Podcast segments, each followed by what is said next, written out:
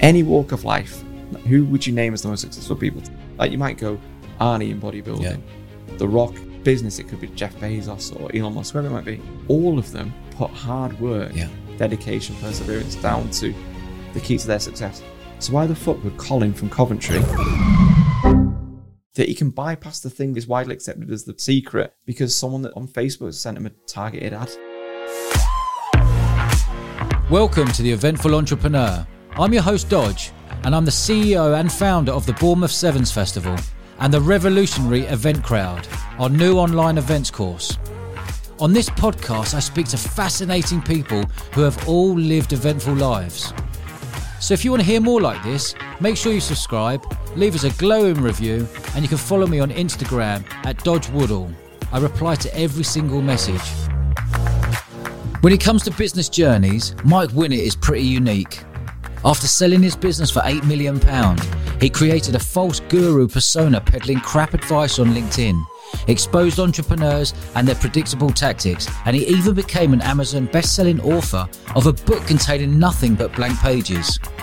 He was banned from social media platforms and he's a proper character with a quirky approach to everything he does, and he isn't afraid to put a few noses out of joint. Here is the eventful life of Mr. Mike Winnet. Were you earning a pound note as a as a young kid at school? As age also, I tell you what was interesting. So because I went to boarding school, my mum and dad didn't buy me stuff like sweets or toothpaste and shower gel and stuff like normal kids.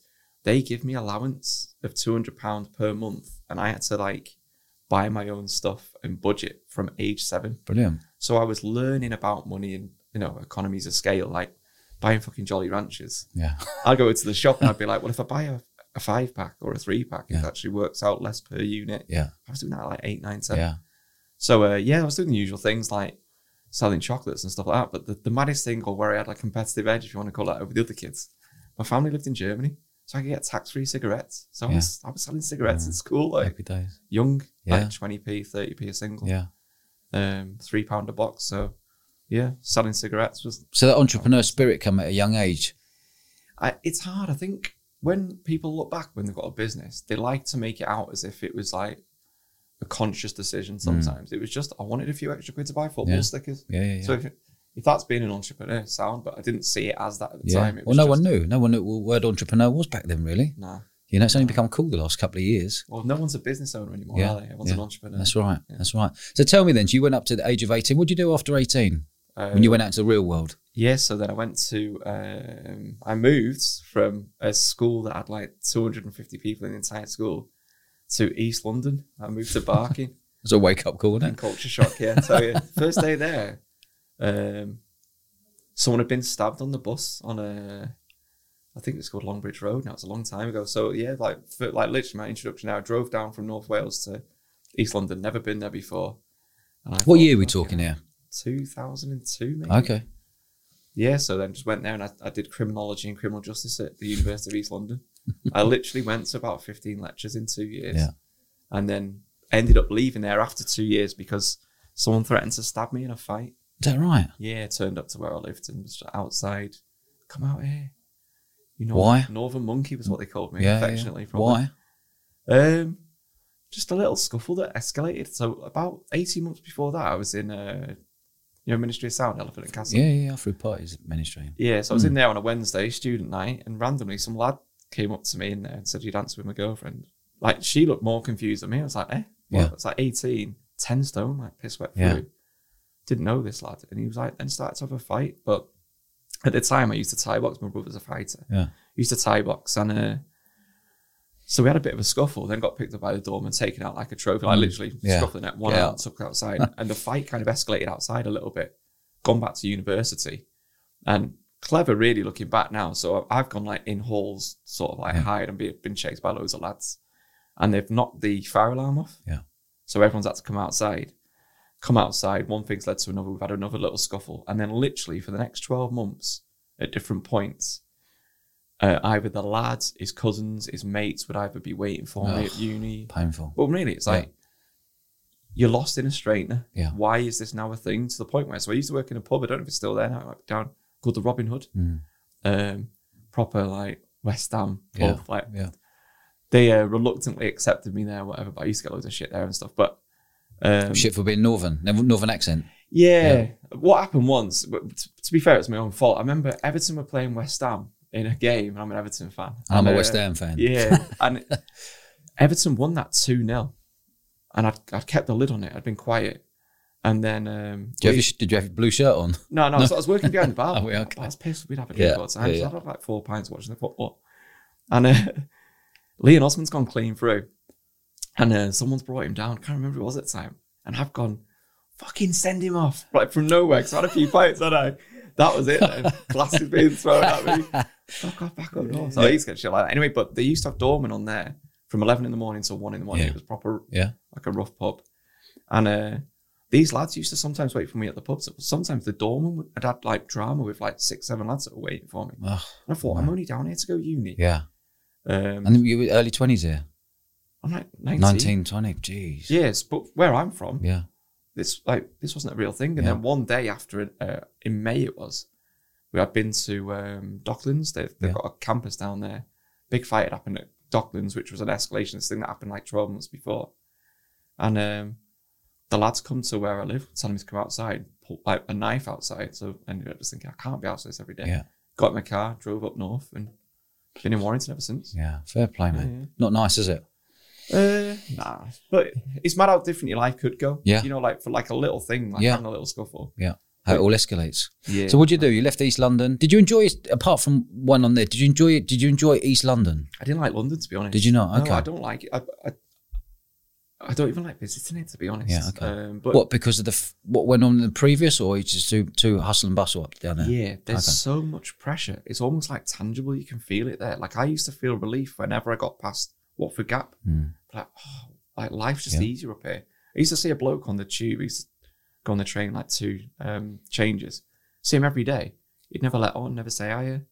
Whereas where we're from, Everyone says hello, don't they? Everyone. Yeah. If you see someone twice, you're like, all right, mate. Yeah. But it was so different there. Like people didn't even want to speak to each other, look at each other. Yeah. So like you're lonely, essentially, in a, a busy place, an odd Yeah, place, yeah. I think. So what was your move then? You went, you booted straight back up north. What, Yeah. what was on your mind then? Um, just go back into university. So so I went to Liverpool University, finished my degree. So you did two year degree there. Can you could you transfer? Did you tell them the story what happened? You could transfer back I, up to I didn't tell them all Okay. it, but I just basically got a transfer. So I redid my second year. So Yeah. I did four years at uni, but it was like did my first year, did two second years, Yeah, and okay. then did a third year. Okay. um, left uni with like a third, didn't even bother going to Yeah. get my degree or whatever. And then um, went to go get a job at the Young Offenders, Young Offenders Institute Hmm. in Warrington. Mad. They offered me like 13 grand a year, and my job was 11 hour shift, seven days on, seven days off. And it was an open prison. Mm. Um, and they wanted me to basically run a wing with 60, 60 inmates Yeah. telling them what time they had to go to bed and stuff. Yeah. And I was like, fucking hell. Do you know what I mean? I'm like, I'm like, at this point, I'm 21 years old. Yeah. I weigh like nine stone. Now, what am I going to tell like 15 to 21 Yeah. year old lads? Yeah. Get to bed, boys. Yeah, yeah, yeah, yeah. So I thought, fuck that, for 13 grand, it's not worth it. Got a job in sales. Yeah. And then I couldn't believe there was work out there that would pay you for turning up Yeah. and then pay you to actually do your job and be good at it. Yeah. So I was like, what? It's like a striker being paid a goal bonus. Yeah. That's a fucking job. What they get a bonus for that for? yeah, yeah. So it blew my mind that I could earn like double money, potentially not get beat up by young offenders.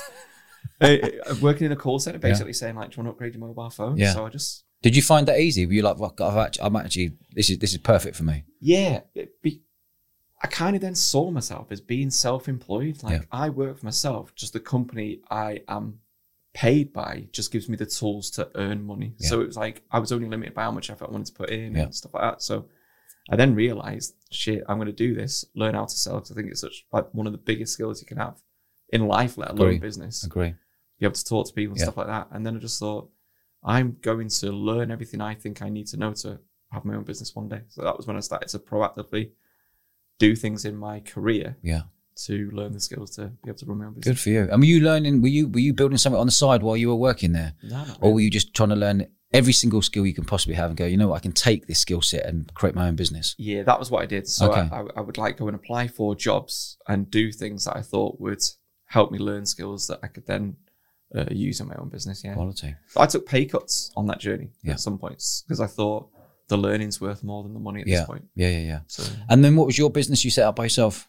So I set up a business called uh, Learning Heroes, which is like an online training company. It's actually changed its name now to Litmos Heroes, and it was What year was this?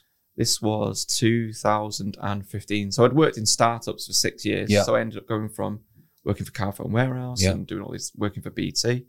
I then went and worked in two startups over a six year period. One was a like brand new startup, single page website, no employees. And I worked there for four years. And that's my biggest advice to anybody that wants to like Agree. go and work in a startup.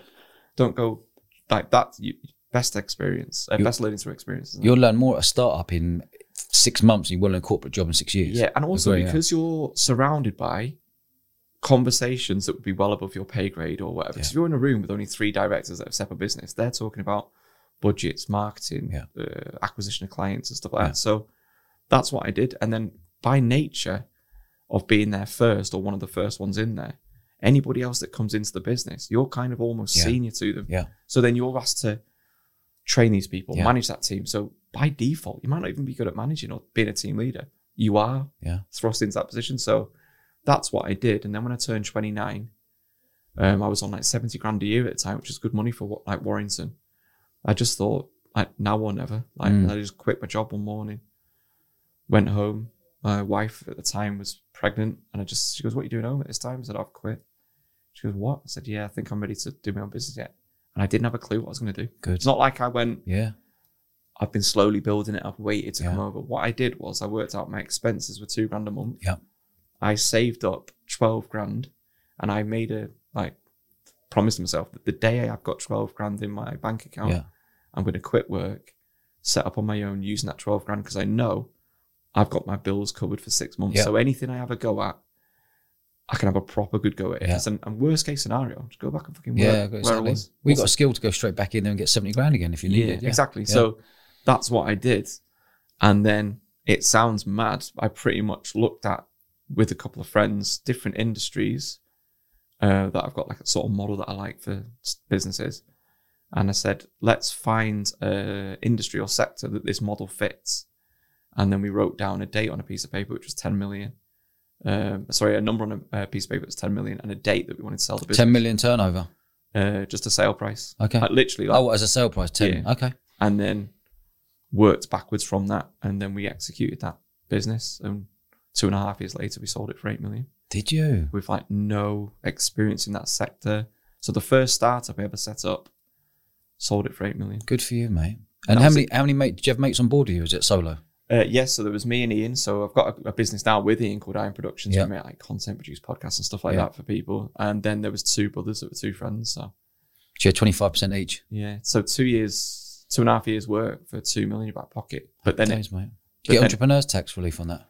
Yeah, Yeah. which was good actually because they've changed that since. Yeah, they So we would have been like wallop, so we only had to pay ten percent. Ten percent, yeah. Yeah, at, at that time, so that was pretty good. So you Uh, put so you got you got you got two mil, paid your ten percent, you left for one point eight. Yeah, Happy days. yeah. And What was that business? What was that business? So it was an online training business. So at the, at the time, e-learning was shit.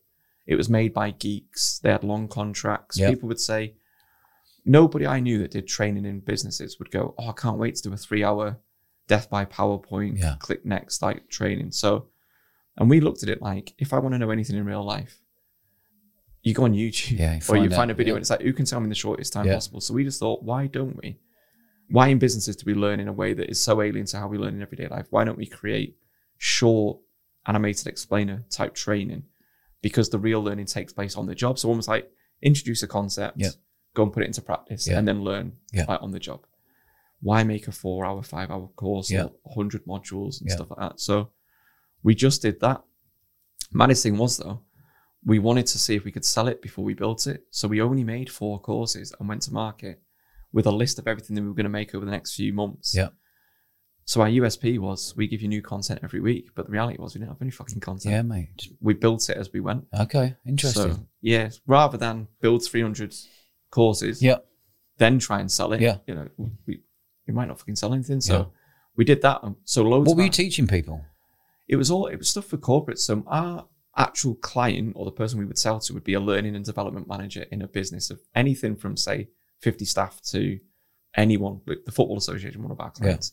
Uh, so we had like Football Association, Matalan, Arcadia Group, Mm. Loads Boots, Mm. pretty much anyone on the high street were our client.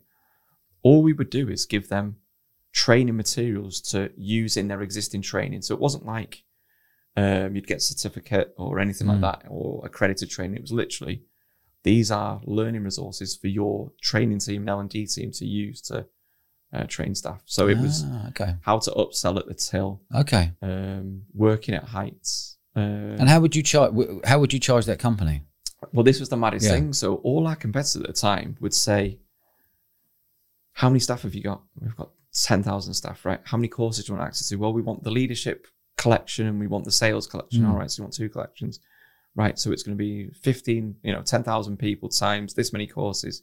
We're going to tie you in for a three-year thing. Here you are. You can't use anywhere else. We just went, fuck that. It's five hundred quid a month. People Okay. like, what? We've got ten thousand staff. How come it's five hundred quid a month? And we just said, we've not got it wrong. We think everybody else in the industry's got it wrong. Yeah. And the reason why we did that is we uh, we had a strategy that we wanted to sell the business. If you were a traditional online training provider, Yeah. uh, and you might be charging our clients fifty grand a year, but Yeah. we could charge them six. If I do that, they might take our content on even if they're in a contract with you, Yeah. so we didn't have to wait. Number Yeah. one. But number two was, I can damage your business by fifty grand every Yeah. sale we get. So you might buy us to protect your client base. Yeah. And that's what we did. We had two simultaneous sales strategies. One was we would, because we only made content and didn't make an expensive system, Mm. um, we would make content that could work in anybody's system. So we'd partner some people and have like a friendly relationship with them. So they would kind of push our content to their client base or um, they'd integrate it for us. If a client comes to us direct, bought our stuff, then they'd integrate it into their learning management Mm. system. And then we would proactively, aggressively target any content creators, learning uh, creators client base. Yeah. And it would be like, we're going to steamroll you and take all your clients. So you so you were undercutting everyone, Yeah. and you're going to all the major companies and say, "I don't care if you've got ten thousand people staff or three thousand. We just want five hundred quid a month for our content. And you can like, use it as much care." as you want." Cancel it when you want. So how did so how did it get valued at eight mil? You must have had a lot, a lot of clients on board. So, well, so we had 340 clients Yeah. in two years, and they just come to us. And there was a company at the time, Yeah, called, uh, SAP, well, Litmos, it was called. Which, and they're the ones who bought you. yeah, Okay. So Litmos, and they were looking for subscription-based businesses in the learning. Okay. And what year is this? 2017. Okay, so that's really embryonic. That was really early days of the learning, the online learning world. Yeah, yeah. That's that's why it was good. In a way, the reason why we wanted to sell so quickly was because we genuinely had a different look, feel, Model, yeah, model. model, yeah. But these companies were massive, massive multi-million organizations. If four idiots from Warrington with no experience in the industry could do this in two and a half years, Yeah. they could easily throw five mil, six mil, ten mil at, at it, blast past us, and we wouldn't have a, you know, we'd never get that sale So we we literally gone, this is a quick in and out. Let's do this and then get our money and do stuff we're interested in afterwards. Good for you, mate. Yeah. Good for you. So when on that period there, did you tee them up? Did you Yeah. tee them up? Did they work on an EBITDA like or, or on your turnover, or was it just it was the value what you thought it was worth and what how hungry they were? What were they doing? Were they embedding it into their company because they they were doing this anyway? Yeah, so this is the thing that's quite interesting. So they had a learning platform that they might sell into like they you might be a big organization, they'd come in and go, How many learners have you got? Do you want to certificate those learners? Blah blah blah, whatever it is. They were selling platforms like 50 grand, 60 grand, 100 grand. Mm. We sold content for like five grand a year, Yeah. six grand a year. Yeah. So to them, they're thinking, well, we can sell our 50 grand, 100 grand platform to your 340 clients. Yeah. And then vice versa, we can offer your five grand, six grand upsell to our Yeah. 3,600 clients. So, yeah. Okay, I get it. so it was worth more to them. But this is where it got clever because we partnered their competitors because we Mm. weren't tied to any Yeah. one learning platform. It's like Windows making software rather than making computers. Yeah. Make the software that works on everyone else's computer. And it's you've got more options when it comes to selling. So we made the content that worked on anybody else's platform. But some of those platforms were huge competitors that hated each other. So when we launched in America, launched in Australia, companies were saying, We want exclusivity on your content. Yeah. But we would say we don't offer that. Yeah. If you want that, you're gonna have to buy us. Yeah. Okay. So if you don't want your competitor to also be offering our content, yeah. Buyers. buy us. So what what turnover were you doing? What turnover were you doing as a business before you sold? Um, it wasn't even that. It was ex- well turnover. We had Roughly. 300, 340 clients paying us an average spend of four hundred pounds a month, four hundred and twelve. It was. So six grand times three hundred and forty. Yeah. Okay. And then they just came in and like offered us seven million on the Friday, and then we said it wasn't enough. Then offered us eight million on the Monday. So they were offering you six or seven times your turnover. Yeah, but Yeah. they were saying this like, but we don't want you to do a workout. Yeah. We don't want you to um, come into work again. Yeah. It's literally we give you the money. You have the money in your bank account within a month, and we see you later. Happy days. Did so you? that's why we did that and took it at that point. Because everyone you- else was wanting to be two year workout. yeah, three-year yeah. workout, You don't want workout earnouts. No, it's like yeah, you're we've done this cuffed. on our own. You're handcuffed. So- you don't want that. So it was worth more to us. The time was worth more to Yeah, us. okay. If that makes sense. Uh, so yeah, Did you ever feel at a time when someone's come in and gone, uh, Mike and your three partners, we're going to offer you eight big ones? Did you ever think, God, they've offered that already, I've offered seven, they've moved it to eight. Do you think we're worth more? Or you're like, you know what, let's not be greedy, let's take it and get out of yeah. So it was at the beginning. We wanted pretty much two and a half million each. each. So you wanted your 10, which you set out to get Yeah, which was uh, naive almost. Like literally, Yeah. it was like Yeah. pick a pick a number, and it's weird actually because since doing this stuff, I, I've spoke to a lot of people that do like mergers and acquisition stuff, and they always say whenever you speak to a new business owner and they want to sell their business, they've got one of four prices. So either one mil, five mil, ten mil, or twenty mil. Mm. Like that's it. Mm. And there's like no rhyme or reason to it. In Yeah. their mind, think, oh, a million pounds, I'm a millionaire, Yeah. whatever it might be. Yeah. Um, we just picked ten, but at that point, I was paying myself ten grand a month in salary. Mm. I felt richer at 10 grand a month, guaranteed money every Yeah. month, than I did having 1.8. 1.8 set in your bank account. Yeah. Tell me what that feeling was like for you when you signed the contract and you split the money between the four of you. What was that feeling on the day of getting that money in your bank? It, I'll take it back a little bit. The month that they came over was stressful because number one, Came over. Are they American company? American, Okay. yeah. So they come over and like we couldn't tell the staff because we didn't know if it was going to go through. Yeah. Right. How so, many full time staff do you have at the time? Uh, I think it was like 21 of us at the time. Okay, so you're building. Okay. Yeah, so that's what I mean. Like, while our profit was low, Yeah. but we knew we could do it, run it Yeah. like that. But also, we were smart. We knew we wanted to sell and we didn't want to do a workout. So we'd already replaced ourselves in that business. Yeah, so perfect. we had an MD there that was Yeah. on top whack. Yeah. How much roughly? Uh, he was on 64 grand a year. Up in Warrington was a good. Mad. Good- yeah, okay, yeah. We had like salespeople on, on like 35 grand Yeah. for jobs that were in Warrington was doing 18 Yeah. at the time. But we did that specifically so want more, do more. Like Yeah. now, like we can put if you're fishing around in like the 16 grand, 18 grand Mm, market for people, what you get is 14 grand staff chancing around trying to get a pay rise. yeah. Where we were going, this is what we're giving you. Like this is what we expect from you. So we'd kind of replaced ourselves. So it was an expensive business to run, Mm. really. And we were all taking 10 grand a month Mm. every month as well. Mm. The four, all four of you. Yeah. So we were so straight away taking us out of the business. Like Mm. they were saving themselves another forty grand. Blah, Mm. blah. First thing they did was increase the price, by the way, by forty percent. What the price of the course? The price of the content, yeah. Content. So, okay. so like these were like, we'll get rid of the bottom 15, 20 percent of clients and make more money. Yeah. But they flipped that business nine months later. That group got bought out for two point eight billion Yeah. Sure. because what they did was thirteen acquisitions over Yeah. two years. So They probably saw you as cheap. Well, yeah. So answering that question that you asked before about would would it have been worth more? I think they always chance their arm. If someone's offering that money, it's worth a lot more to them to start with. And how that business wanted to do that purchase was they didn't want us to create competitive tension Yeah. or go to open market. Yeah. We probably could have got more. Yeah. But equally, getting that extra time back, being in and out, we knew roughly that people would start to cotton onto what we were doing Yeah. and More competitors. yeah, so it was like it was the right time to sell for a number of personal and financial. So reasons. did so when you got when you got sold out for eight, did that change your life, you personally? no, honestly, I'm No, the most okay. boring person ever. I was No. applying for jobs like within ten days Because you were just I need to get my teeth in something. yeah. So I'm a big believer in like I like to do things to learn. So Yeah. I knew that I wanted to invest in property because that's what Mm. you get told. You know, buy a second Mm. property, blah Mm. blah. But I didn't want to follow flashy YouTube adverts or Facebook adverts and go to these like runs to the back of the room property Yeah. events. So I just started to apply to work at estate agents in Warrington, and right. no one would touch me. Because why would you employ someone that's just, Just sold, sold out for a load of wedge, yeah. They thought there was like some weird angle Yeah. that I had, but I was literally like, I will work for free. Yeah. Just pay me commission on what I sell. Yeah. Or what Because deal. that's your buzz.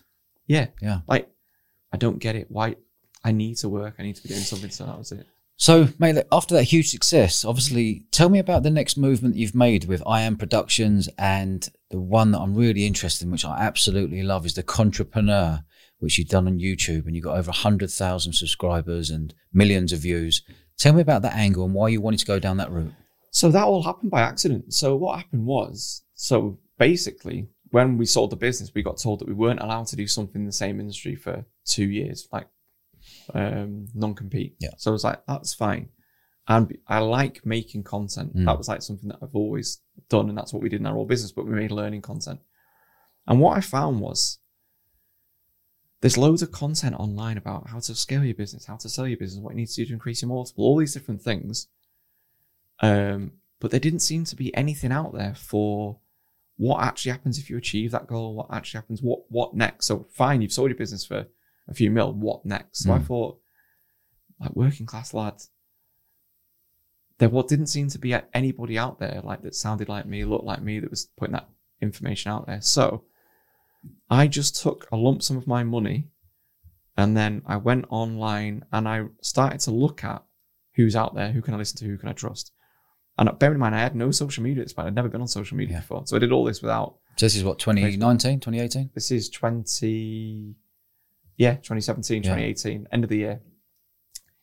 Um, I started to see people like Grant Cardone and um, Gary Vaynerchuk and loads of them, like Rob Moore, Tai Lopez, Mm. all telling people, "Oh, you can start a business. It's Mm. easy. Mm. All you need is uh, Wi-Fi and you know be sat on the beach for four Mm. hours." And I thought that's mad. So of someone that's actually worked in startups for six years before I even felt confident enough to do Mm. anything, and then set up my own business and work loads of long hours. And this isn't to like um, glorify that Mm. hustle culture, but I didn't pay myself for the first nine months, Mm. and you know it, it was hard. I didn't work one hour a, week or four hours a week from Mm. the luxury of a beach. Like Mm. literally working Saturdays, working Mm. nights, putting the kids to bed, doing the social media and all that for them. So it was like, how come I've been an idiot and actually worked quite hard and done Mm. loads of learning to achieve these things? When Chad, the 23 year old lime green Mm. Lambo driving uh, teenagers doing it for four hours a week. So I thought, I'm going to buy all their courses. Yeah. Did that what you did? Yeah. Okay. And I am just going to buy their course and film exactly my process of going through these courses, seeing what happens. I'm just putting it out there. And I, it was literally just a. So, give me an example. You'd buy a course. Give me an example of a course you bought. Uh, so I bought this course on crypto mining, how to become a, a millionaire through crypto mining. I bought this course, spent 30 grand on crypto mining rigs, and I followed exactly what the guru Hold on. You, you spent 30 grand on a course. Yeah, yeah. Is that right? a- and also the, the mining rigs. yeah. Yeah. So I just do shit like that. Okay. um, and, and they made it because my mindset was this, right? 99% of me feels like it's an absolute Yeah. black. If you're making money, if you make more machines that make money, Yeah. why wouldn't you just do that yourself? Yeah. Right. So part of me thought like it's got to be a black, but there's that 1% niggling bit. I just thought, Is it? Yeah. so I thought like what? So I thought either one or two things going to happen. Either it fails, I've made some content, Yeah. some people haven't got scammed. And this isn't, I did it to stop people getting scammed. I was going to do it anyway, but I just thought I fucking film myself doing it. I might then make money from the content in terms of ad revenue Yeah. and build On what, YouTube or whatever. stuff? So it almost Yeah. like it negates some of the losses I Yeah, might okay, have. So if. I was going to do it and didn't tell anyone about it, I've lost 30 grand. If I did it, made some content, and then it makes 500 quid a- month from ad rev, Yeah. I might get some of that money back. So it comes like I was mitigating some of the risk. Um, uh, but then the other side was it fucking works, and I've made a million from crypto. I've made a million from dropship, and I've made Yeah. a million from like you know Yeah. Yeah. Yeah. um, affiliate marketing, whatever Yeah. it might be. So that's what I did. So I started to go to all these events. I'd be there and I'd watch vulnerable people might be the wrong word, but people desperate for an answer to something, wanting to escape, escape the rat race. It's actually got worse since the pandemic, by the way, but this was pre-pandemic. Yeah. And I would watch gurus on stage telling people that if they just follow their step-by-step guide, they would earn six figures from X, Y, Z in 90 days. And it just made me think, think about that in any other industry. Imagine it was sport. Yeah. Imagine someone brought out a course and it was a, a, a golf course, but from someone you'd never heard of Yeah. before, saying, I can turn you into A pro. PGA Yeah, quality yeah. golfer Mm. within 90 days by just following my simple four step formula that the pros don't want to teach you. Yeah. Two grand or 1997. We would all laugh at that and say it's fucking stupid, isn't it? But entrepreneurship and business ownership is like an elite level sport. Yeah. You need to actually have some skills, put in the work, Yeah. put in the time, learn through mistakes, experience. So I just went to all these events and I saw people that shouldn't have even been there, really, for want of a better way of describing it, desperate that this person that they'd never heard of two Yeah. weeks ago before they'd clicked on their advert really was going to turn them into a multi-million pound business in eight months or whatever it might be. Getting up, rushing to the back of the room, paying two two bags on a Mm. course, and then it not working Yeah. and being surprised. So this is when the penny dropped, and I thought, shit, why don't I just follow these people Yeah. around and record their events and what happens? I did that, and my fourth video on YouTube just went boom through the roof. And then it ended up me going into Gary Vee's office and Netflix offering to turn it into a documentary. Is that right? Yeah. So I've, I've, I'm kind of like an accidental YouTuber that's made content. Like the again, like I, I feel lucky, and I think luck's a massive part Yeah. of the success, like Yeah. sort of Of equation. A lot of people don't like to admit that Mm. because it takes away from their genius Mm. or whatever. But Mm. if you do enough of the right things Yeah. and put enough effort Something into the right pop. things, Agree. Yeah, and I think, and this was what used to bother me about being on there and listening to these people on stage.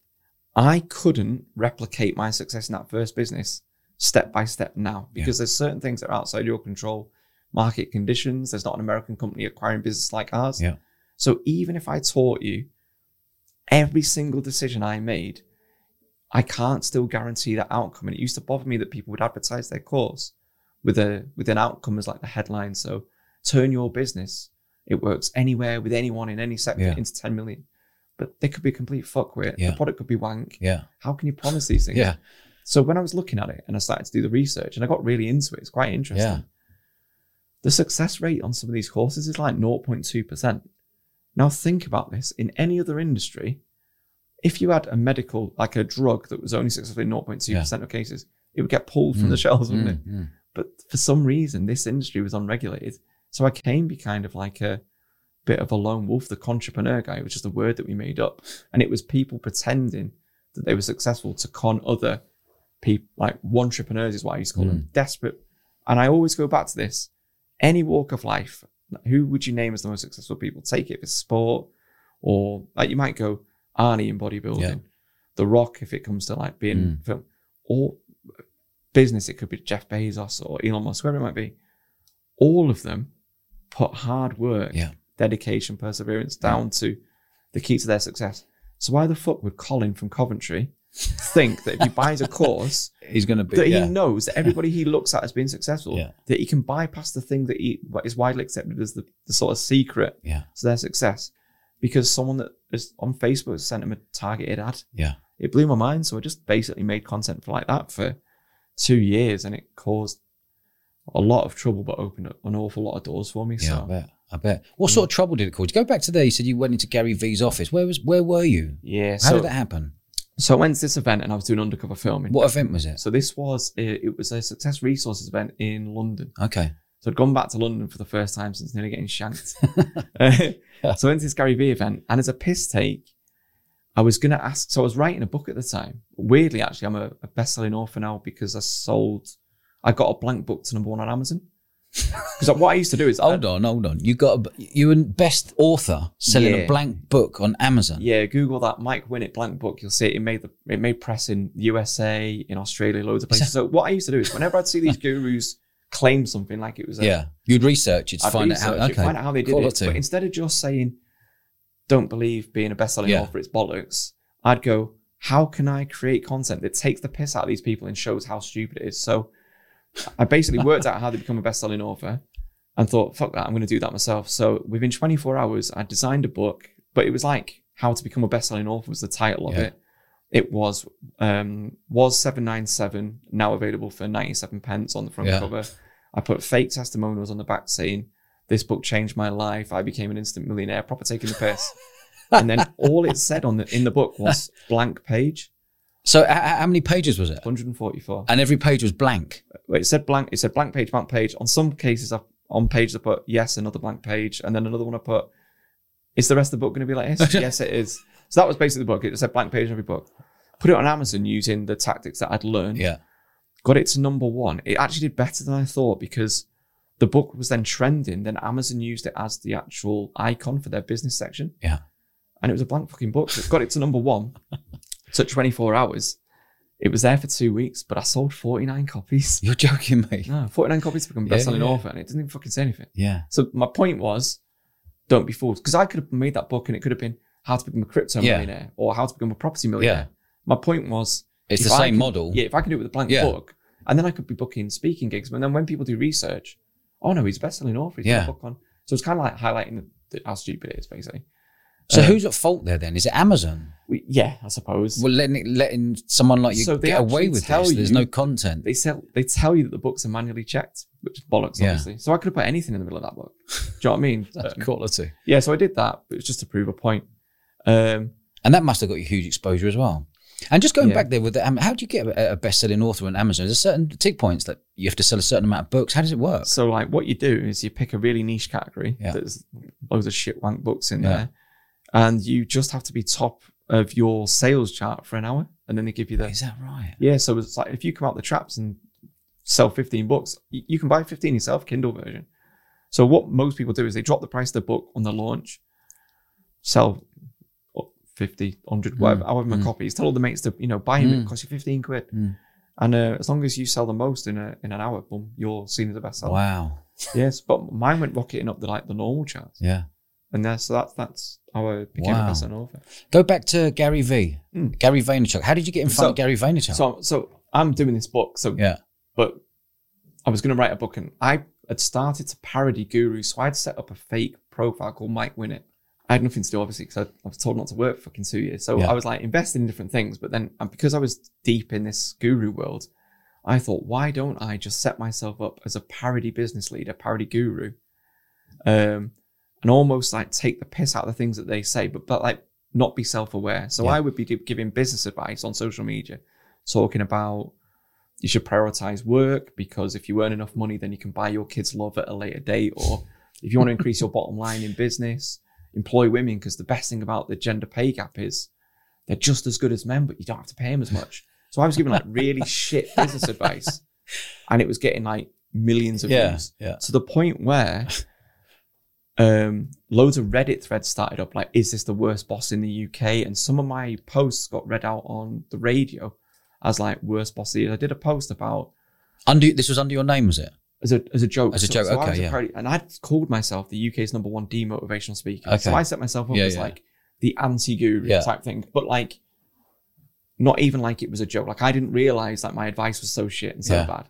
I set up a fake website. I was just bored, mate. Yeah, yeah, yeah. I was gonna say. I set up a website and it was um, the demotivational tour, and I put a fake sold out tour. Then the maddest thing started happening. So it was like speaking in Nottingham, speaking so like on a world tour or whatever, and people started leaving reviews saying that they'd seen me and So- heard me talk. Mad, innit?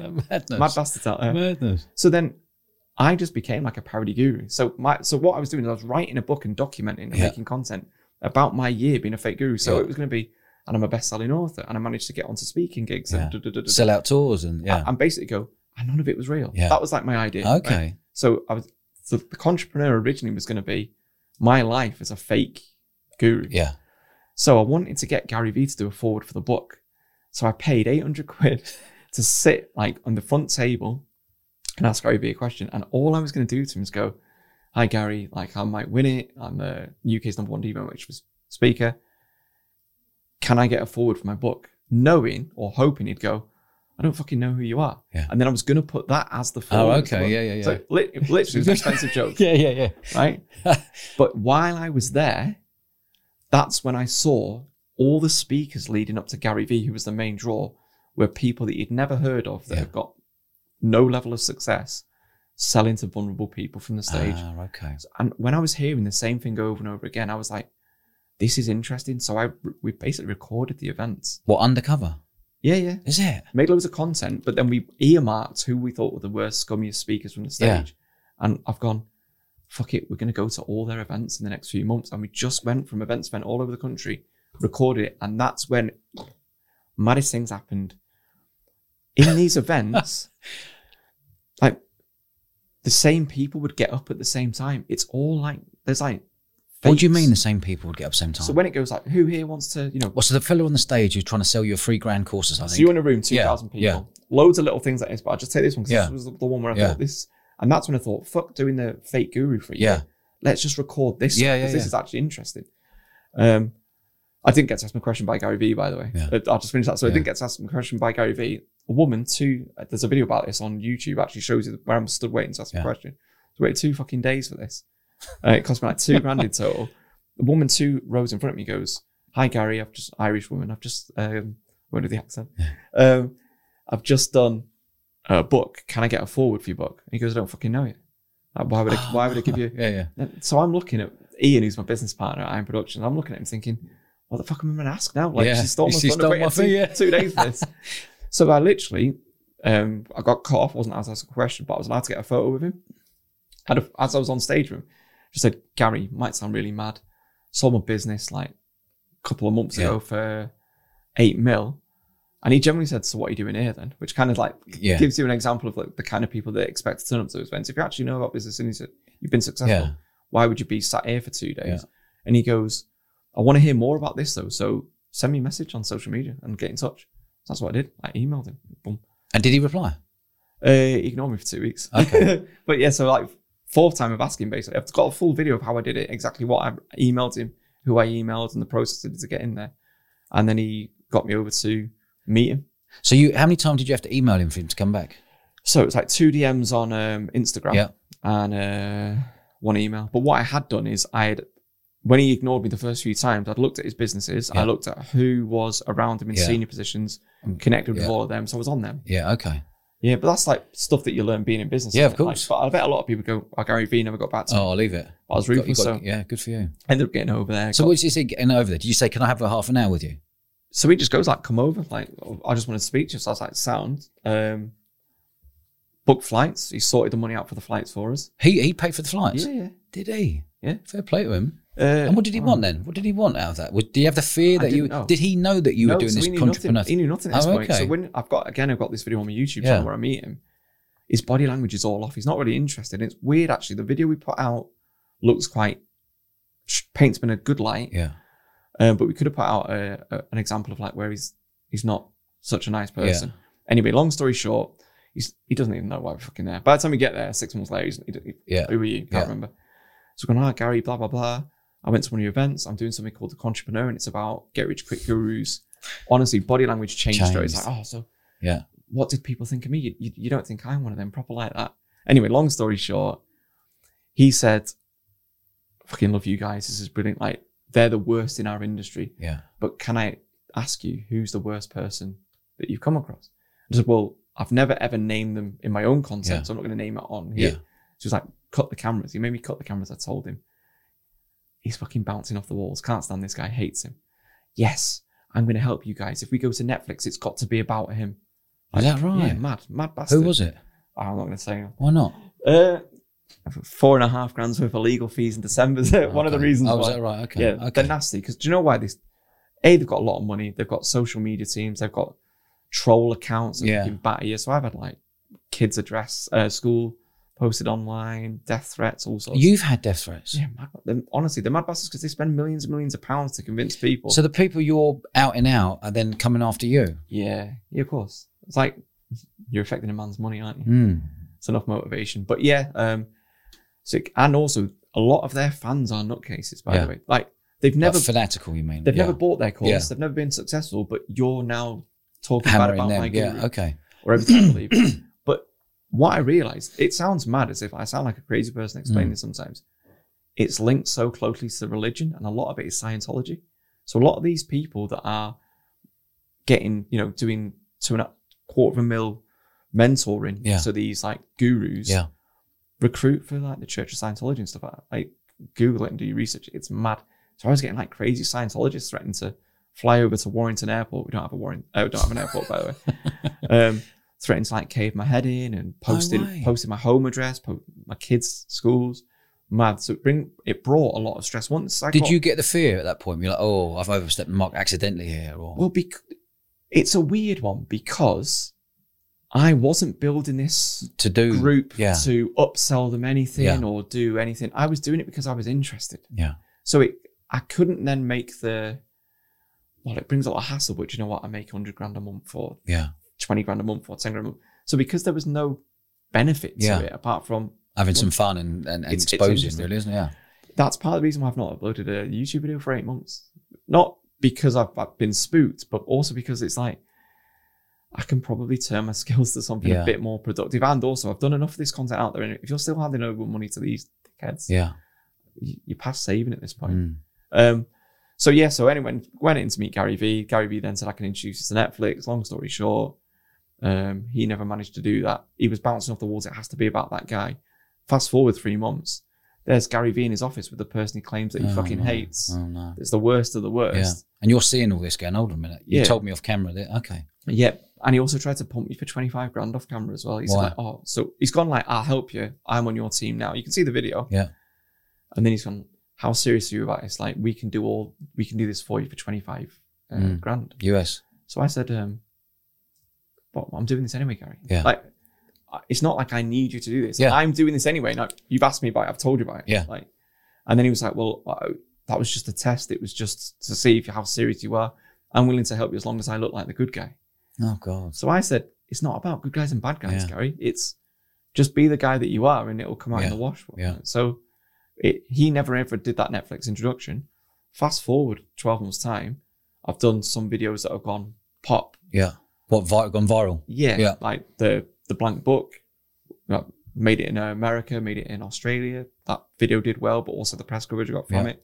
The entrepreneur formula video where I literally broke down step by step their sales pitch tactics, how Yeah. to get you to buy, examples and stuff like that. But this is, but you know what? What you're doing is bringing it out to light because so many people are getting caught out, dropping two and a half, three grand a pop, and realizing there's nothing, there's, no, there's nothing behind it. But the irony of being, by the way, like I, and this is where even super fans and fans that love your work, sometimes they don't understand it.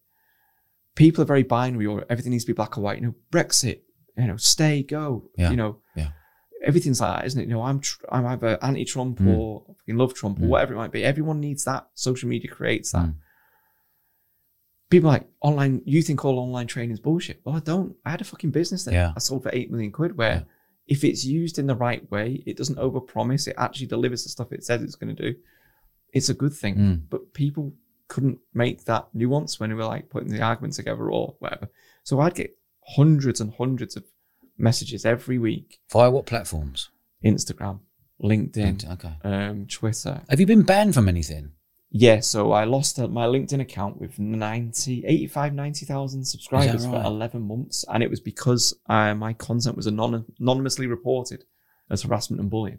Is that right? How can it be harassment bullying? No. I'm just telling someone, do you know what? Be This careful Is, this of is how you this. spot a fake Yeah. testimonial. Yeah. This is here's some software you can use to identify whether this testimonial has been used elsewhere or all written Yeah. at the same time. So I was making content like that. Yeah, so and that really affected my real business. To lose an account that was your biggest Yeah, your biggest lead gen. Yeah, Weirdly, I only got that account back like three days ago, four days ago. is that right? So I had a year. So having a real business that, you know, relied on these platforms, I had 14 videos from my YouTube uh, channel taken down. I had my Instagram hacked and deleted. I've never bothered going back on there. And I had my LinkedIn account, which had nearly 90,000 followers All taken down overnight. Yeah, in space, How, in space how, for do a you, week. how do you deal with that? Um, drugs and hookers. Yeah. no, no, no, no. Uh, no, it's it's hard. It, it, hurts. It must have been a, it it must have been a kidney punch, surely, when you see Yeah, your LinkedIn from ninety thousand go down to zip, zero, down to zip, zero. and then people didn't know where I was. Yeah. So it was, but it meant that I had to do what I say I do, rebuild. rebuild from Yeah. scratch. And I would say now, so I had to rely on Plan B. Yeah. My Plan B is a lot stronger than it's ever been at any point. Yeah. So now that I've got the my LinkedIn account back, especially having my Plan A and a far stronger Plan B, Yeah. I can go again. I think I've got an, another big one in me. Have you got energy to go again? Yeah. Are you going to go down that same route again? um, Because it's I obviously like the model. yeah, I like making content. yeah, I like helping people that deserve help. Yeah. I like creating content about businesses. Yeah. I like so it's an easy thing to do. I could make Learning Heroes light essentially, Mm, target a slightly different market. mm. Would you go? Would you stuff. go? Would you go less aggressive, or would you still be as aggressive, or do you think if I keep going aggressive, they're just going to take me down again? Yeah, so Okay. be smart. Like Yeah. I mean, but I'm also old, older by the way. Yeah. and, and I've been through not having that account for 11 months. So how I use that account now will be far more strategic.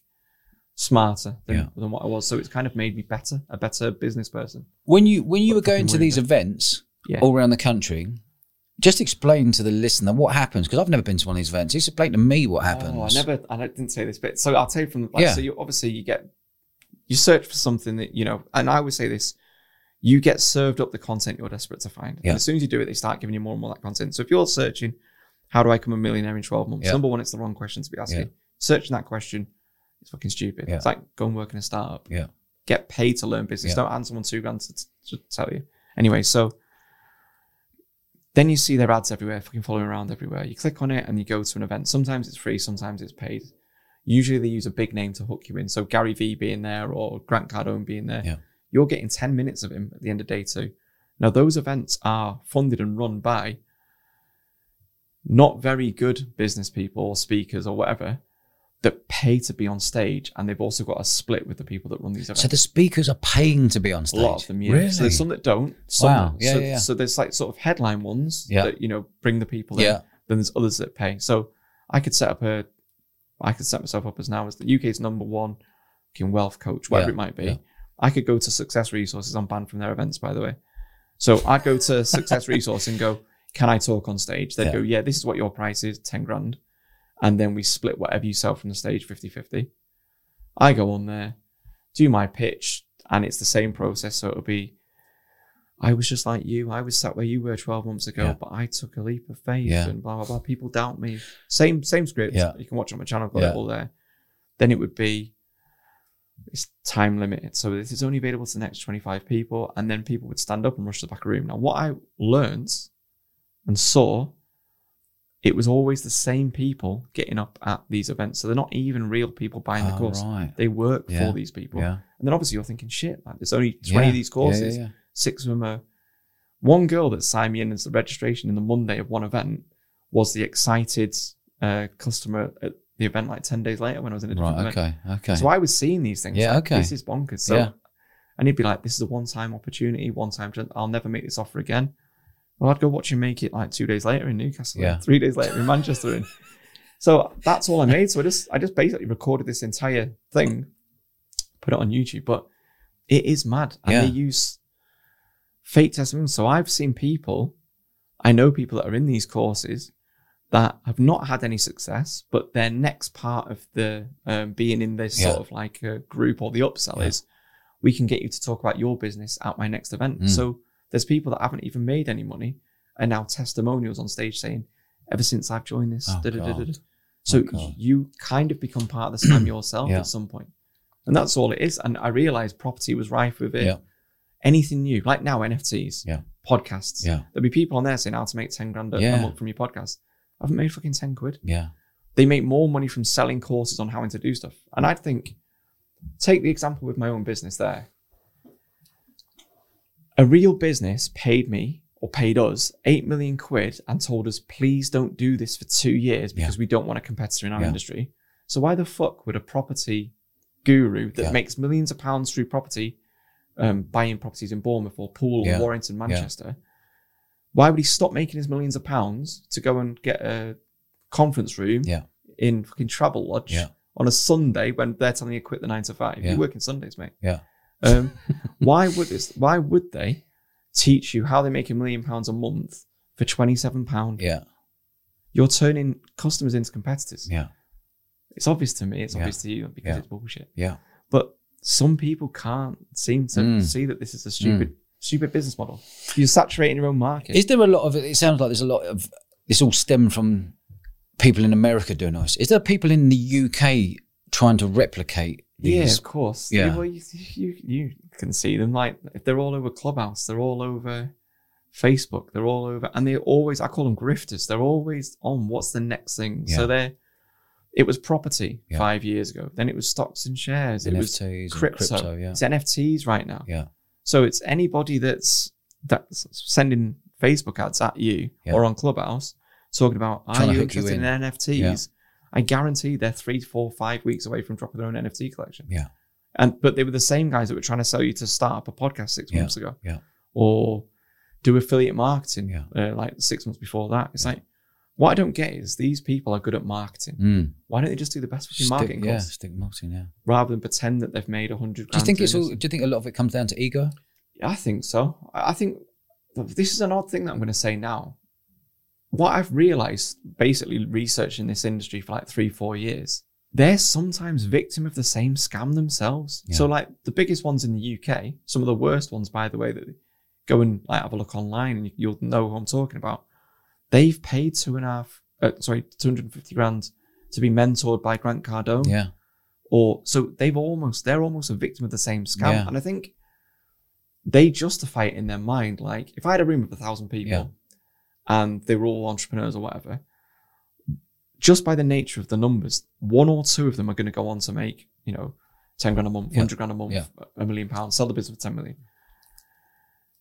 that's not because of my course Yeah. that's because just the numbers will tell you that you know 0.2 or 0.9% or whatever become millionaires Mm. these gurus will say their success is 100% down for me because they did my course, but Yeah. they won't ever um, claim or acknowledge any of the 99.8% Yeah. Failures. Yeah. Well, they didn't follow the course right. Yeah. So I think they justify it as, well, what I'm teaching them is right because it's changed my life. Mm. But it's not changed your life because you're doing the thing you're teaching. Mm. Change your life because you're selling bullshit to Yeah. entrepreneurs. Do you reckon they can brainwash their own minds to Yeah. then pass it on? yeah, I think Yeah. so. I reckon if you said to, there's some that know the cons, right? Yeah. I think there's others that think, oh no, well, Carol, she become a millionaire. Well, she's now financially free, and Yeah. you know, I did something with her Yeah. three years ago. Yeah. I think that's. I think they think that they're the good guys, Mm. but it's not until you start taking the piss out of what they do. Yeah. Um, some of them don't find it funny. Yeah. It is funny though. Yeah, it's probably funny. So, uh, so all of this. So you've you've been taken down from LinkedIn. You've been taken down from Insta. Yeah. You've got a massive YouTube channel. And anyone out there listening, please go and have a look at the YouTube channel because the content is New- fantastic. New, content every eight months. is it? but it's all animated as well, which I love. Uh, yeah, so 'cause I've got a studio. So weirdly, I, I I have a business actually that makes proper business content about real business Yeah. stuff called Views of My Own. Yeah. Um, so I make a lot of that content for the Views of My Own like business Is that your new business? Is it Views of My Own? yeah, started it in December, and it was because December twenty one. Uh, yeah, yeah, Yeah. this year, uh, and it was basically I get asked a version of the same three questions by business people all the time, or people that want to. It was, how did you grow social media once to two hundred thousand? Yeah. Um, how did you market your business? Like, so I, I I'm big on organic marketing, Yeah. like not not paid stuff. So, how did you market your business? How did you grow so quick? How did you sign up so many people? And how did you sell so much? Yeah. And then sell your business. So basically, those three things. So, I just thought I hate people saying, "Can I pay you and do a one-to-one? Can you be my mentor?" Mm, mm. Like, I'd rather go. Well, I'll, you ask me a question. Yeah. I'll just make a video on that and then give it to everybody Yeah. so they can all see it. Yeah. So essentially, that's what I've done. I've gone. I will answer your business questions, but just film my answers. But again, like the entrepreneur stuff, Yeah. it's weird how it's kind of gone full circle. Instead of me just telling you some bullshit that Yeah. I've read, I'll go, this is what I've actually done in my business. And so what I've basically done is every single week I just take a topic, make content about it, get guest experts, but show exactly how I've done that. So Yeah. one at the moment, how did I grow a Twitter following? So I only started on Twitter, started following an organic growth strategy. So I broke it down exactly Yeah. what I do in terms of what tweets I do, what time, why I do those tweets, put it out to the group. They can copy me if they want. Yeah. And then if stuff doesn't work, just fucking avoid it. Yeah. So that's what I did. So that's what I set up and in called Views My Own. So Quality. And where can people find you? so views on my own dot social. It's free. So I launched it in December. I've got 3,000 people signed up to the free version now. And then there's like 150 people that pay to actually be in the paid group, which is where they get the video content Brilliant.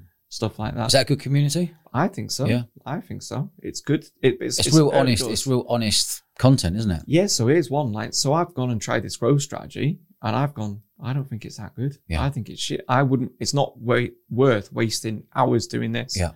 But if you want a five minute version that's worked, this is what. If I had to pick which part of this I would follow, I would put my eggs into this basket Yeah. or whatever. So it's worked really well, and Okay. so it's interesting. And it's almost like I'm not saying all this stuff's going to work, Yeah. but I'm giving you actual real things Real that life, I'm doing yeah. in my real businesses because I've got like property investment company, content creation company, stuff like that. Mate, you're doing some really cool stuff.